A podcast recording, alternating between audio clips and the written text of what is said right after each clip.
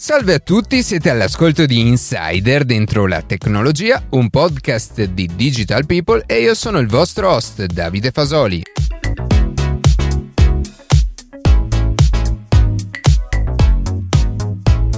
Oggi vedremo che cosa sono gli e-fuel e i biocarburanti e che ruolo potrebbero avere nel passaggio ad una mobilità di veicoli ad impatto ambientale zero. Prima di passare alle notizie che più ci hanno colpito questa settimana, vi ricordo che potete seguirci su Instagram a chiocciola dentro la tecnologia, iscrivervi alla newsletter e ascoltare un nuovo episodio ogni sabato mattina su Spotify, Apple Podcast, Google Podcast oppure direttamente sul nostro sito.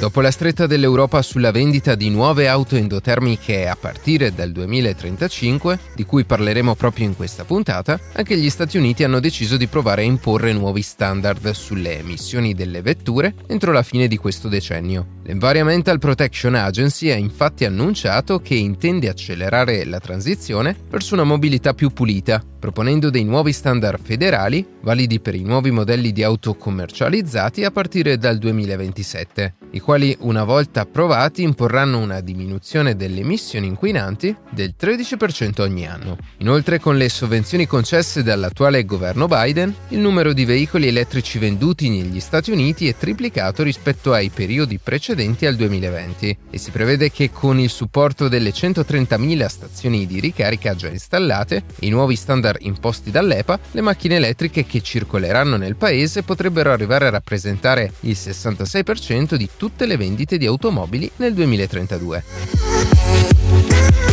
Da giovedì 13 aprile i passeggeri che utilizzano i mezzi di superficie dell'azienda trasporti milanesi, ATM, possono pagare il biglietto della corsa in modalità contactless. Grazie all'investimento di 12 milioni di euro e l'installazione di 1500 nuovi dispositivi, la modalità di pagamento tramite carta di credito o smartphone è stata estesa anche ai bus, tram e filobus ATM, oltre che alle già abilitate da anni 5 linee della metropolitana. Le carte accettate sono quelle di Mastercard, Visa, American Express, Maestro e VPay e ovviamente funzionano anche tramite i portafogli digitali dei servizi mobili nei quali sono stati inclusi dagli utenti come Apple Pay, Google Pay e Samsung Pay. Inoltre l'applicazione di ATM verrà aggiornata a maggio per mostrare il calcolo del percorso, migliorare la visibilità delle opzioni per l'acquisto di biglietti e abbonamenti e mostrare la lista delle fermate preferite. Nel 2024 verrà presentata un'ulteriore applicazione che permetterà di caricare l'abbonamento sullo smartphone. Tutte queste sono ottime notizie non solo per Milano, dato che ATM è sempre stata apripista nell'implementare nuove tecnologie per rendere più facile il trasporto pubblico.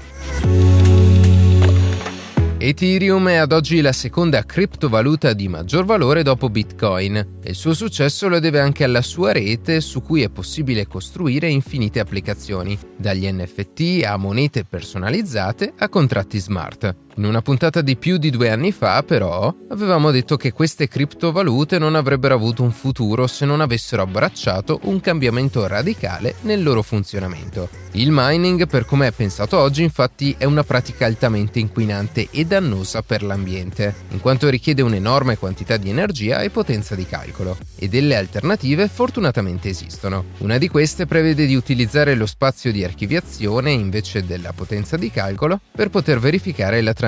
nella blockchain, riducendo il consumo della rete di circa il 99%. Ed Ethereum, come aveva già annunciato tempo fa, il 12 aprile ha completato il passaggio dal vecchio al nuovo metodo e diventando così la prima grande criptovaluta che è riuscita in questo cambiamento. La speranza ora è che anche le altre criptovalute facciano lo stesso e possano ritrovare così un posto nella società del futuro.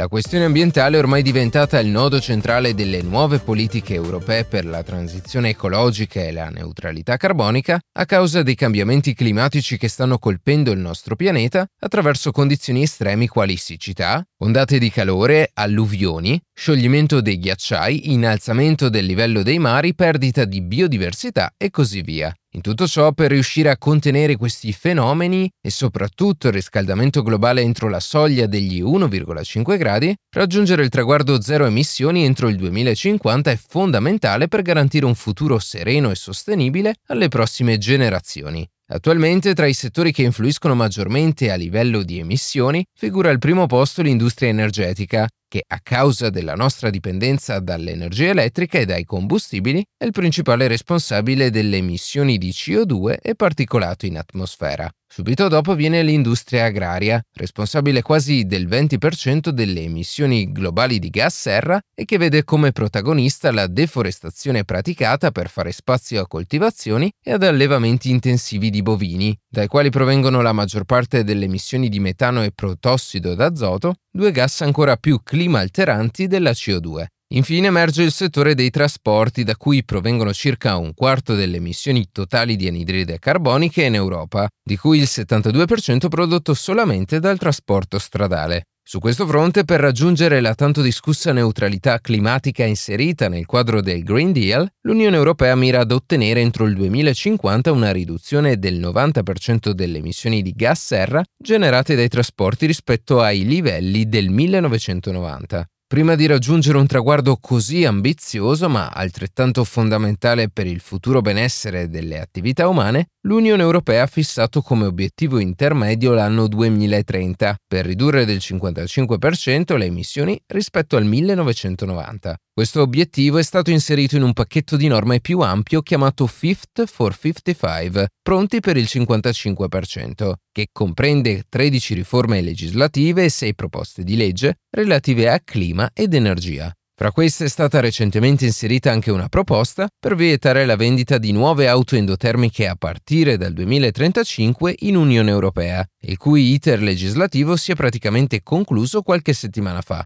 ovvero dopo che l'Unione Europea ha raggiunto un accordo con la Germania per l'inclusione dei carburanti sintetici nella normativa. Di questa delicata tematica se ne discute già dal 2021, quando è stato presentato il pacchetto di proposte Fifth for 55. Tuttavia l'accordo tra il Consiglio e il Parlamento europeo è stato raggiunto solamente verso la fine del 2022 e approvato definitivamente qualche mese fa, dopo una serie di rinvii del Consiglio a causa della posizione contraria di alcuni stati come Italia e Germania. Questi due paesi, in particolare il nostro, sono stati i più convinti sostenitori del no allo stop alle auto a motore tradizionale, poiché ritengono che investire in una transizione così accelerata sia eccessivamente gravoso per l'industria dell'automotive e che comporti un vertiginoso aumento dei prezzi per l'acquisto di vetture Euro 7 dal 2025 ed elettriche dal 2035. Come accennato poco fa, la situazione si è infine sbloccata, grazie ad un accordo raggiunto tra Unione Europea e Germania, che prevede la possibilità di continuare a vendere veicoli endotermici a patto che siano alimentati solo ed esclusivamente da carburanti sintetici, detti anche electrofuel o più semplicemente e-fuel.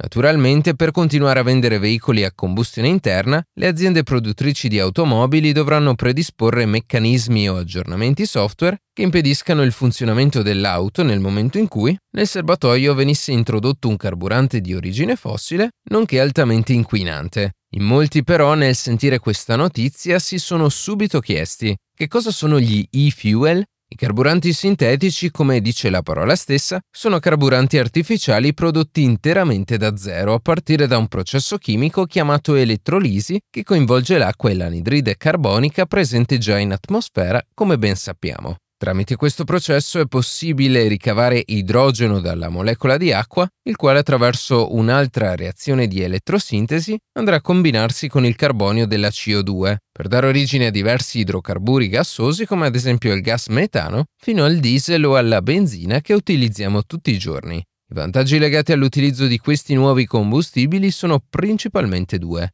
Il primo consiste nel fatto che gli e-fuel possono essere utilizzati dagli attuali motori endotermici in circolazione. Questo significa che se volessi fare un pieno di un vecchio veicolo, ad esempio un Euro 5 o perfino un Euro 4, potrei farlo tranquillamente senza alcun pericolo per la salute e l'operatività del mio motore. Il secondo vantaggio invece è legato al tema della sostenibilità ambientale, il quale è anche la ragione per cui paesi come la Germania tendono a spingere sulla produzione di questi nuovi carburanti. Però a questo punto verrebbe da chiedersi se possono essere bruciati all'interno dei motori a combustione per muovere l'auto, com'è possibile che i carburanti sintetici abbiano un impatto nullo a livello ambientale? La risposta sta proprio nella stessa domanda, ovvero che i carburanti sintetici hanno un impatto nullo in termini di emissioni. Il fatto è che da una parte è vero che gli e-fuels emettono tanto quanto i derivanti dal petrolio, ma è altrettanto vero che nel processo di produzione avviene una cattura della CO2 dall'atmosfera che è del tutto equivalente a quella emessa durante la combustione. In poche parole, una volta che questi carburanti bruceranno nel motore, andranno a bilanciare la cattura di CO2 effettuata durante la sintesi degli stessi, rendendo tutto il processo produttivo neutro quanto a emissioni di anidride carbonica. Ma con questa affermazione i più accorti e afferrati in materia noteranno già i primi problemi legati all'utilizzo di questi carburanti. Noi fino ad ora abbiamo parlato di bilanciamento in termini di cattura e di emissioni di CO2, ma non ci siamo soffermati su tutti gli altri attori che incidono sul livello di qualità dell'aria che respiriamo. Il problema più grosso in realtà risiede nel fatto che il processo di combustione nei motori termici è ancora poco efficiente, nonostante i progressi compiuti negli ultimi anni, e ciò porta oltre alla produzione di anidride carbonica anche quella degli ossidi di azoto e il particolato, ovvero le famose PM10 e PM2,5, che incidono sulla qualità dell'aria respirabile. Ecco, questi due ultimi agenti inquinanti non verrebbero eliminati con il massiccio utilizzo degli e-fuels. Inoltre un altro grosso problema che andrà risolto è quello legato al costo di produzione. Nel processo di sintesi occorre infatti un sacco di energia per estrarre idrogeno dall'acqua, il che rende tutto il meccanismo di produzione altamente costoso, tant'è che gli studi condotti dall'International Council of Clean Transportation prevedono che nel 2035, quando entrerà entreranno in vigore le nuove normative europee, gli e-fuels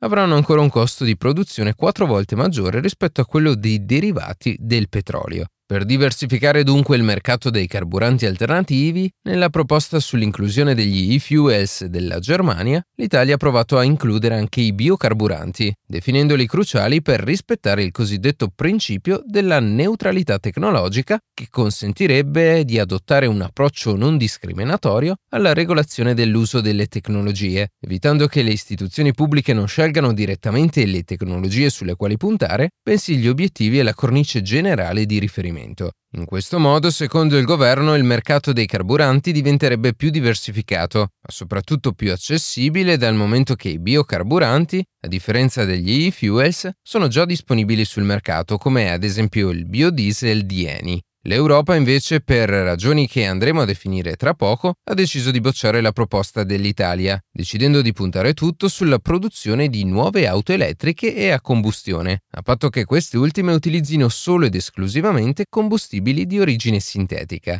Ma nonostante il no dell'Unione Europea, cerchiamo comunque di capire quali sono le differenze tra biocombustibili e di fuels. I biocarburanti, a differenza di quelli sintetici, vengono prodotti a partire dalla biomassa proveniente da residui organici di natura vegetale o animale, ricchi di grassi e carboidrati, i quali attraverso l'azione dei microorganismi e processi chimici possono diventare degli ottimi combustibili. Esattamente come gli e-fuels, il vantaggio dei biocombustibili è legato alla possibilità di essere utilizzato sulle auto tradizionali e al fattore carbon neutral, dato che la cattura del carbonio tramite la coltivazione delle biomasse bilancia quella generata dalla combustione. Ma anche in questo caso rimane il problema dovuto al rilascio di altre sostanze come gli ossidi di azoto e il particolato. Eppure, benché le biomasse siano rinnovabili e poco costose da produrre, il principale svantaggio dei biocarburanti, evidenziato anche dall'Unione Europea, è legato soprattutto all'impatto ambientale delle monoculture di partenza come grano, mais, bietola, canne da zucchero e olio di palma, le quali oltre a richiedere l'impiego di fertilizzanti e grandi quantità d'acqua, porterebbero a perdita di biodiversità per il maggior uso del suolo, già aggravato dalla produzione alimentare.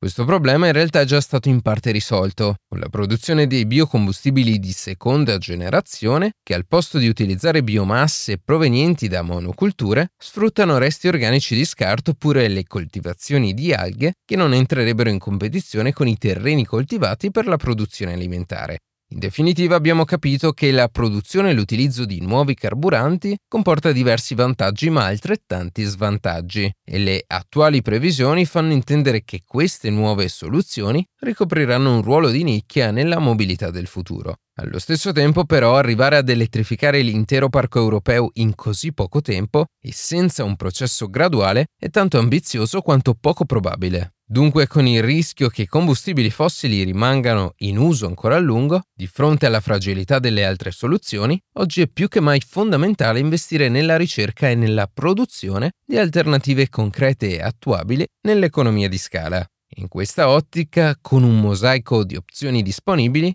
anche i nuovi carburanti potrebbero giocare nel prossimo decennio un ruolo cruciale per raggiungere la decarbonizzazione nel 2050.